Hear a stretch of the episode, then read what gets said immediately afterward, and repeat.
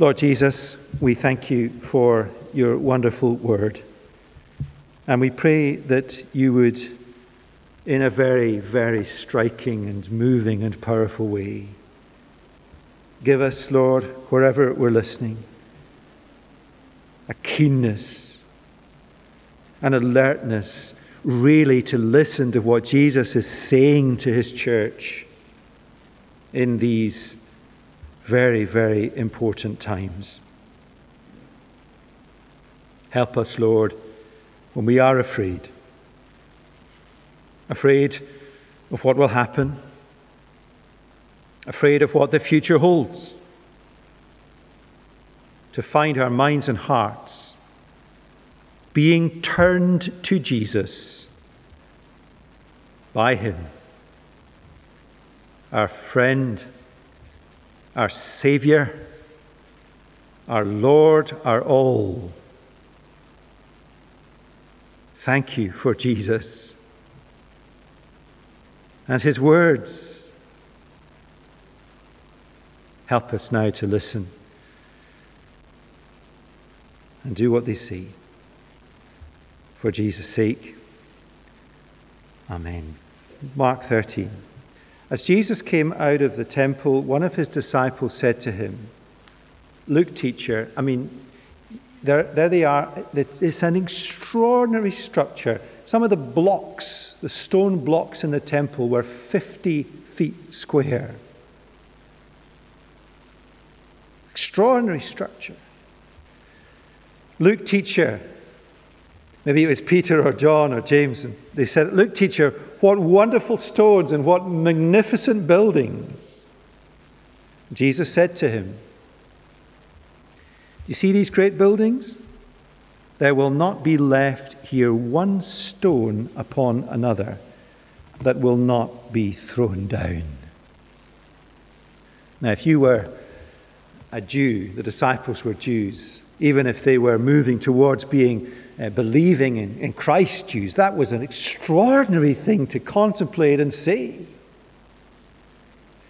And as he sat on the Mount of Olives, just at one of the hills opposite the temple in Jerusalem, Peter and James and John asked him privately, Tell us, when will these things be?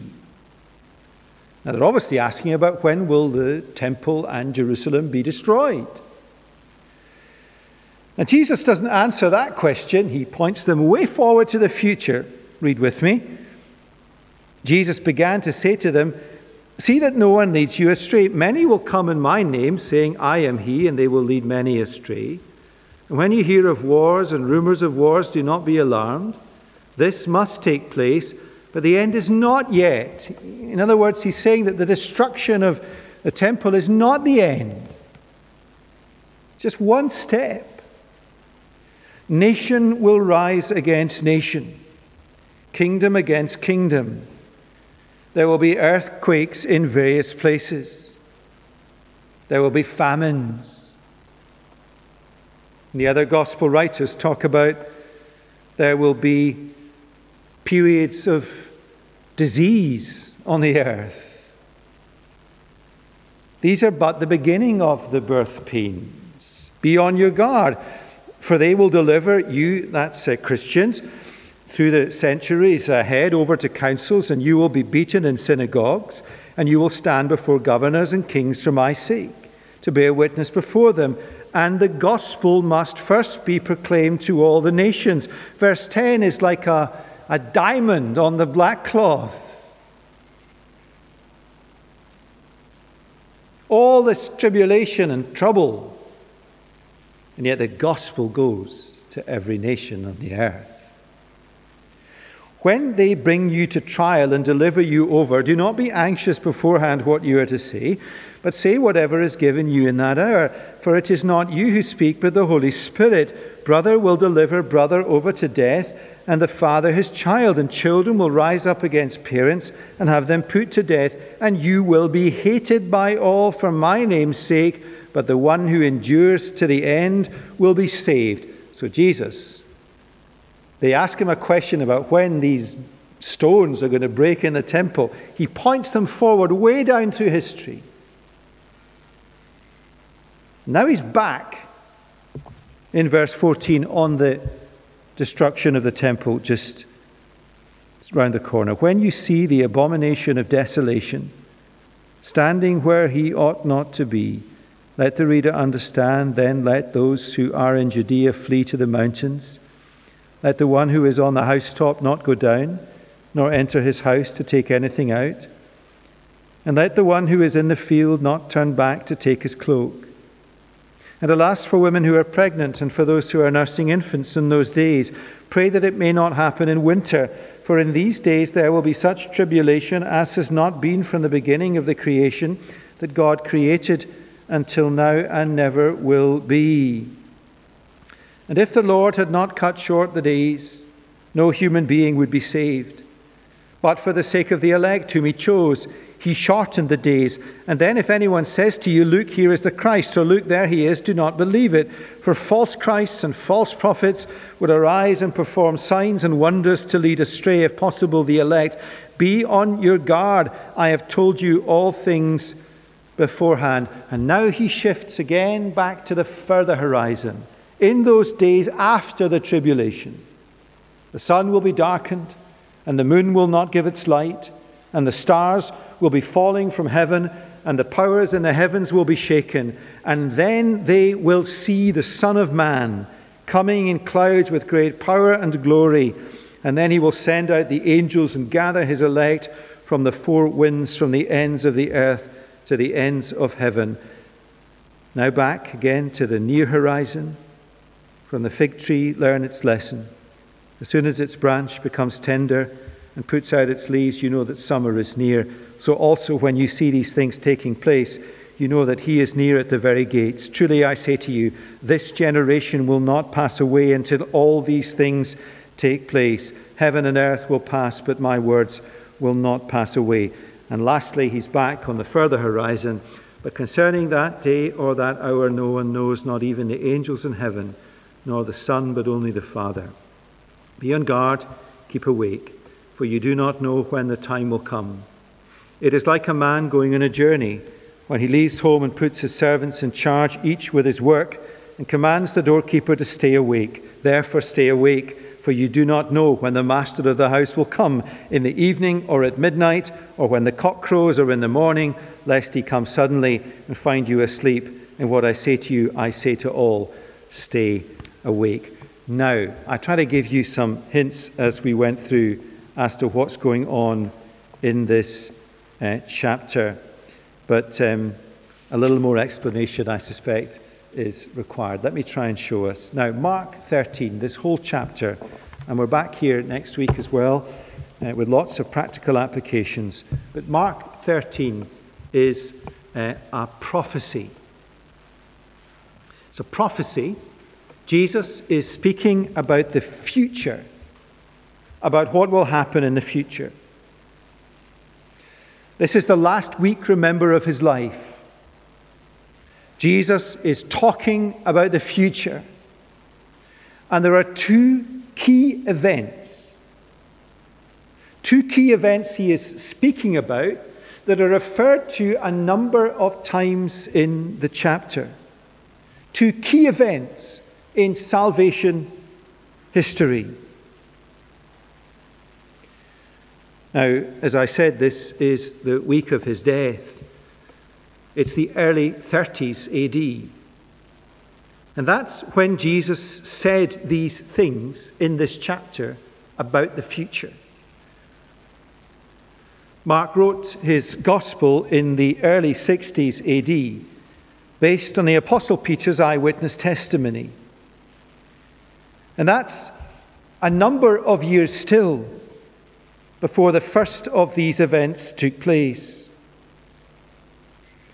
When Mark wrote his gospel, the events prophesied here hadn't happened.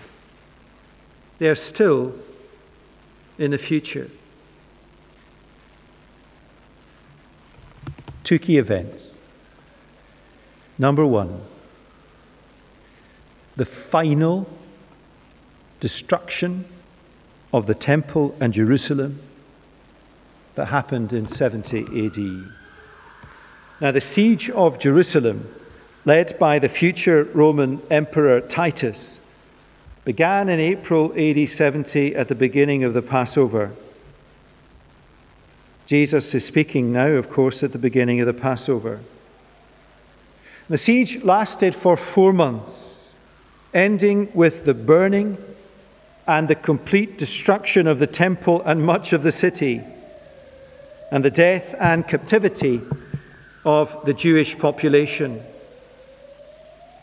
If you went to Rome today, you could go and see as a tourist the Arch of Titus, celebrating Rome's destruction of the temple and Jerusalem. It still stands in the city of Rome today. Now, why was the temple and Jerusalem destroyed? Why is Jesus predicting that? The answer that Mark has given us through his gospel is that it is Jesus, God's final judgment on corrupt Judaism. Now, that's the first key event described in this chapter. Remember, it's prophecy. Jesus is pointing us forward to that first key event. The second key event that's all over this chapter, and you may have picked this up as we read it, is the return of Jesus at the end of the church age, or at the end of the last days. Now, the phrase the last days means the time between the resurrection and ascension of Jesus when he returns to be with his Father. That's just a very short time after Jesus spoke these words of prophecy, after his death, after his resurrection, then his ascension. That's the beginning of the last days. And the last days runs all the way through until he returns to the earth again, what we refer to as his second coming. And Jesus will come back in a blaze of glory. He was born in a stable as a servant who would give his life. He will return in glory and power, and all eyes will see him. When he returns, he will come as judge of all. And his return will mark the beginning of the new creation, where the dead in Christ will be raised to life. And all those who are alive in Christ in all the nations of the earth will be gathered. And they will live in the new creation and those who have rejected Christ will be raised or gathered to everlasting judgment. Now, that's the second event that is described in these chapters. Two key events. And Jesus speaks about these two key events, and I tried to show you this as we read by moving back and forward between the two. Let me try and show you now.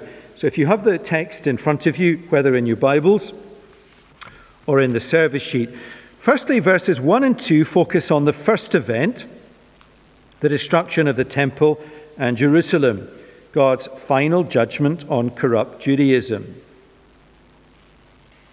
So, as we saw, the disciples say, Look, teacher, what wonderful stones and what wonderful buildings. Some of the temple buildings were 50 meters high. I mean, that's a bit like the shard in the ancient world. Covered with gold and silver, beautifully carved stonework. The foundations built out of huge cut blocks of quarried limestone, 50 feet wide, 25 feet high, and 15 feet thick. The temple symbolized the power of Judaism, and Jesus said to them, There will not be left here one stone So we're not talking about damage. We're not talking about the temple falling into disrepair. Not one stone will be left standing. Now, it's hard for us to appreciate the impact of what Jesus was saying. As I was prepping this week, I found some great YouTube videos that describe, and I encourage you to look this afternoon, some YouTube videos that describe in very powerful ways what actually happened when the temple was besieged by the Romans over that four month period and destroyed. And it really helps you appreciate the enormous significance of the event. That's verses 1 to 2. And then verses 3 to 13, just look with me, Jesus shifts his focus to the second event, his return as judge. Now, the disciples' questions, verses 3 to 4, are about the first event. Maybe they thought that was the end of the world. You would have, had you been them. But Jesus' answer says that's just the beginning.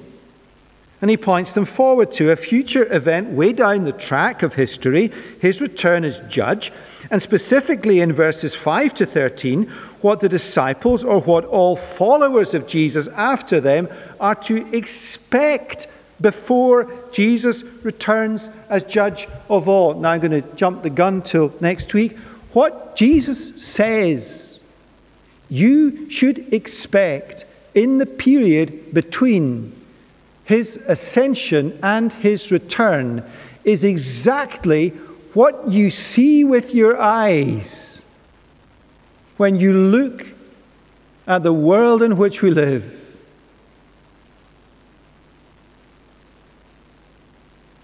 A turbulent world,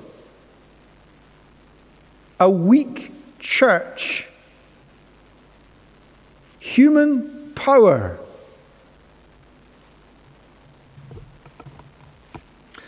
Now, then in verses 14 to 23, Jesus shifts back to the destruction of the temple and Jerusalem. Now, some details to note. Uh, the first half of verse 14 refers to the abomination of desolation. Now, that's a specific quotation from the Old Testament prophecy of Daniel. In Daniel 9, 11, and 12, reference is made to the abomination of desolation, which was pointing then to the desecration of the temple by a man called Antiochus Epiphanes in the second century BC. And that desecration had included the sacrifice of a pig in the temple. And quoting from Daniel, Jesus is equating what happened then with what will happen in AD 70. And historians record how Titus, having secured the temple site in AD 70, the first thing he did was to sacrifice a pig at the altar. Now, the second detail I want us to note, there are many more if we had time, is the reference in the second half of verse 14 to those who are in Judea fleeing to the mountains. And tied to that, the two references to the elect, first in verse 20, and then at the end of verse 22. Jesus is referring to Jewish believers, the Jews who believed in him as their Messiah. Some of these believers, and history records this, fled Judea and Jerusalem before the siege in AD 70 and started a church in a place called Pella in the mountains east of Jerusalem. Now, was it reading Mark's gospel and Jesus' prophecy that spoke to their hearts and moved them to flee the city and the area around Jerusalem? Plausibly, yes. Jesus is also referring here, I guess, to some believers who would have remained in the city, maybe killed or enslaved. Yet they remained as God's elect eternally safe in Jesus. Now, aside from the elect who are saved, those Jewish people who turned to Jesus as their Messiah, it is clear that for the majority who didn't, What is happening is God's judgment. And throughout history, God has used earthly powers and rulers to judge his people because they have rejected him, notably the Babylonians at the time of the exile, when the city of Jerusalem was taken and Solomon's temple destroyed. That judgment, though, was not a final judgment on the people of God. It was a warning to corrupt Judaism then but not a final judgment. The temple was rebuilt after the exile, known as the Second Temple, a modest structure. And in the 40 years before the birth of Christ, the temple was completely refurbished under the reign of Herod the Great and became the magnificent edifice that stood in Jesus' day. And now, God's agent of judgment against the Jewish religious leaders and corrupt Judaism that had rejected Jesus as their Messiah is Rome. Jesus had come to the Jews as their Messiah, and they rejected him. God's judgment will fall on them. But this time, his judgment is final. The temple in Jerusalem will be destroyed forever. That happened in AD 70. And the temple has never and will never be rebuilt.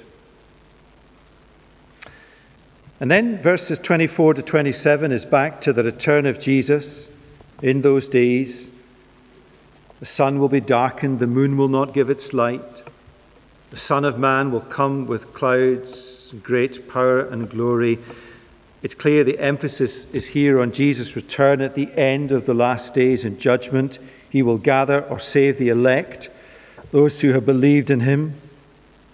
But for the rest, there will be eternal judgment. Jesus quotes again from Daniel, this time Daniel 7, the reference to the Son of Man coming in clouds with great power and glory.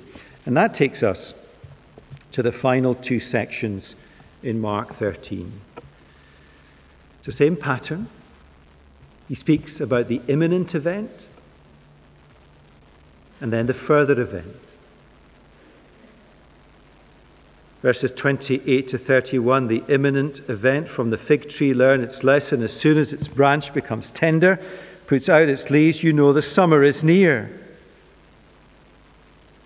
The image of the branch of the fig tree becoming tender and the leaves on the tree, you know that summer is very near. The point Jesus is making is that God's judgment on Jerusalem and the temple is very near. It's at the very gates, verse 29. Verse 30, perhaps Jesus is looking out from the Mount of Olives at all the crowds who are there. And he says, This generation will not pass away until all these things take place. In other words, this will happen, this first key event in their lifetime. They will be there, they will see it. And many did, many were part of it. Do you believe me? Jesus says, then heaven and earth will pass away, but my words will not. And it happened exactly as Jesus predicted. And then Jesus' teaching ends with verses 32 to 37, the return of Jesus at the end of the age, at the end of the church age, at the end of the last days, and these very famous words if we know anything from Mark 13, there will be these concerning that day or that hour, no one knows, not even the angels in heaven, nor the Son. That's extraordinary, and we don't have time to dwell on that. Jesus doesn't know. Only the Father. Be on your guard, keep awake.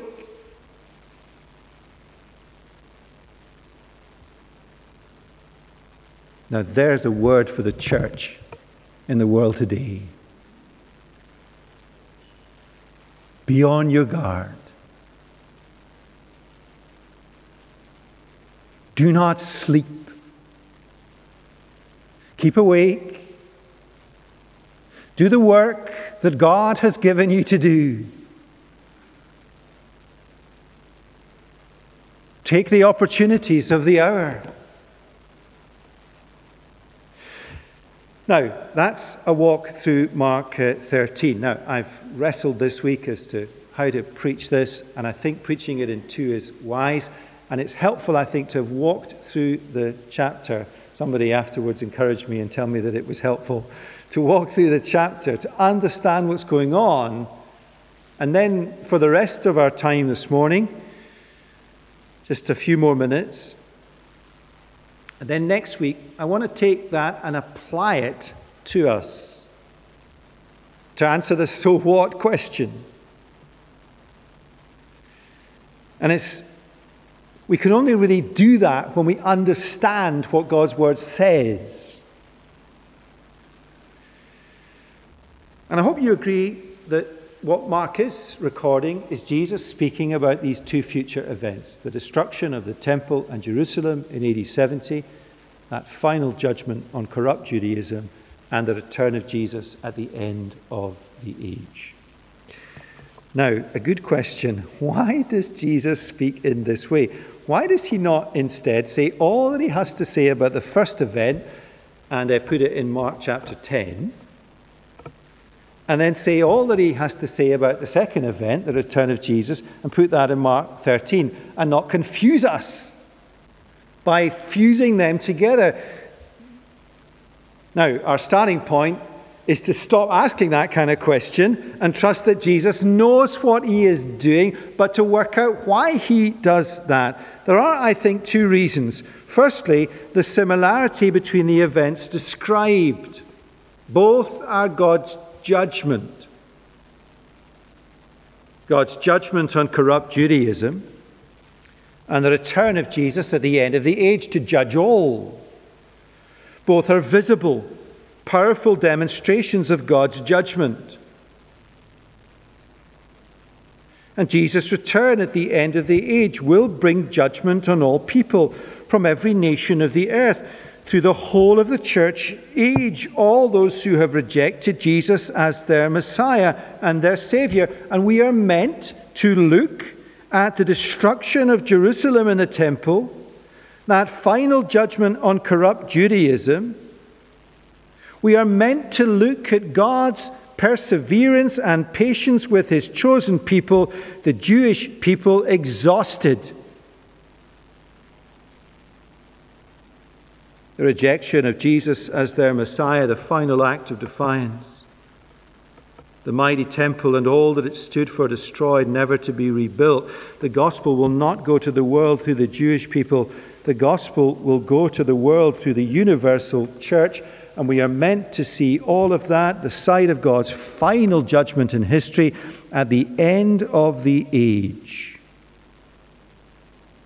What will it be like? It will be like on a global scale. What happened to Jerusalem and the temple in AD 70?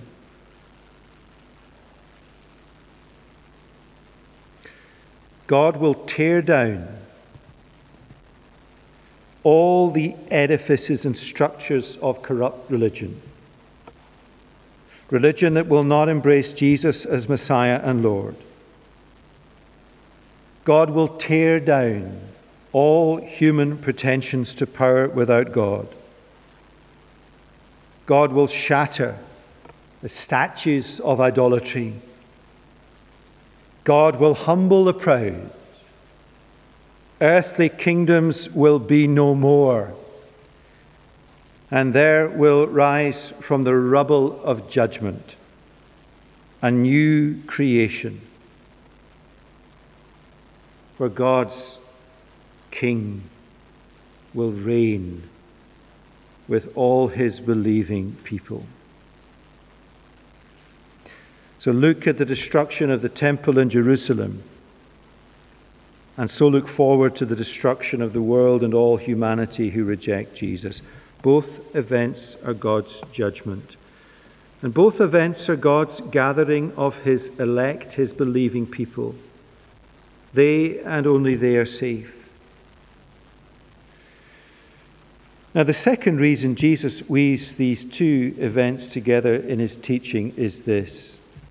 And this, I think, to me is the greatest encouragement because he wants us to be absolutely certain that Jesus will return. Not when he will return, we are not to speculate about that, but the fact that he will. That's why Jesus weaves his teaching about the destruction of Jerusalem and the temple with his teaching about the return of Jesus. These events are like two threads woven together in a cloth that cannot be unpicked. They are connected. They are two key events in the same salvation history. And there is more than the linking of these two events to convince us Jesus will return. The Old Testament has just over 300 references that point forward, many of them very specific, to Jesus' first coming as God's Messiah King to save us. Every single one of these 300 plus prophecies fulfilled exactly. Now, that's enough to convince you to throw your Lord in with Jesus.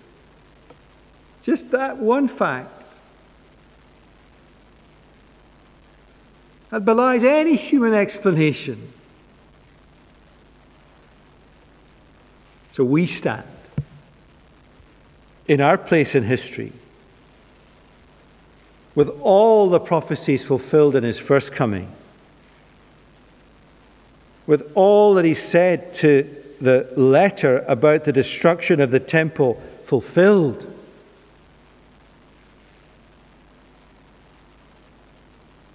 And all that is yet to happen is his return. That's what the future holds, says Jesus. Remember, it is Jesus who is speaking, the one who never lies. Now, next Sunday morning, God willing, we're going to look at uh, three practical applications from Jesus' teaching in this chapter. Let me just set them down for you, and you can perhaps pray and think about them over the coming week. The practical teaching of this chapter is one, what we are to expect as believers in the time before Jesus returns. Secondly, what we are to do as believers in the time before Jesus returns. And thirdly, what will happen when Jesus returns. So, what we are to expect, and this chapter spells it all out, what we are to do.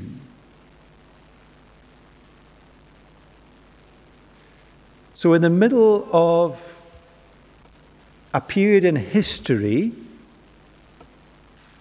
where it's tougher and tougher to be a Christian in the West, in the middle of a period of history where stuff like wars and famines and earthquakes and pestilences and diseases are all around us. In the middle of a period of history where the church, and I make no comment on this being wrong, I understand fully and we accept this, but nonetheless, Churches have never been shut for hundreds of years. In the middle of this period of history, what is it that Jesus wants us to do? What is the work he has given us to do? And the third practical issue we will look at is what will happen when he returns. Let me uh, finish with uh, just a reference from Luke's Gospel as to what will happen when Jesus comes again. I tell you, that night there will be two in one bed. One will be taken and the other left. There will be two women grinding together. One will be taken and the other left. A husband and a wife asleep in bed. One will be gathered, one will be left. Two people playing golf. One will be taken, one will be left. Two people at the checkout in Tesco's. One will be taken, one will be left. Two people sitting opposite one another at their desks. One will be taken, one will be left.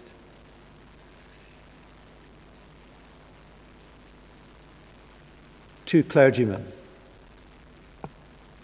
Two people sitting in church. One will be gathered, one will be left.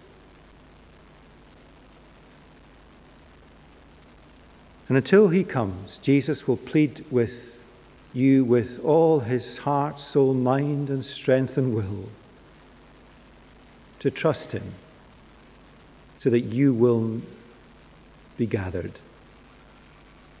and not left. And until he comes, the church's mandate is to plead with heart, soul, mind, and strength that people will trust Jesus. So they will be gathered. For he will come. He will come as judge of all. And look out on our world today. And if that cries out anything, it is, He is coming. and trust Him.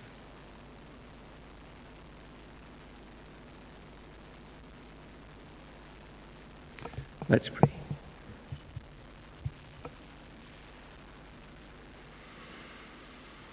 Lord Jesus, your word is wonderfully sobering and wonderfully uh, loving. How good it is in a world of uncertainty to hear the clear, clear teaching of Jesus Christ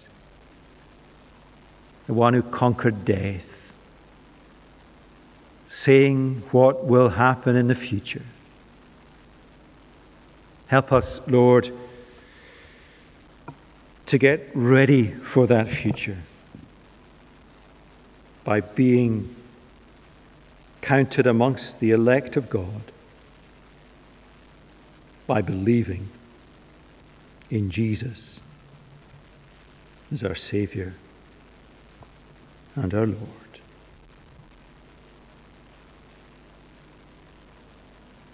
And the difference living life with Jesus as our Saviour or not.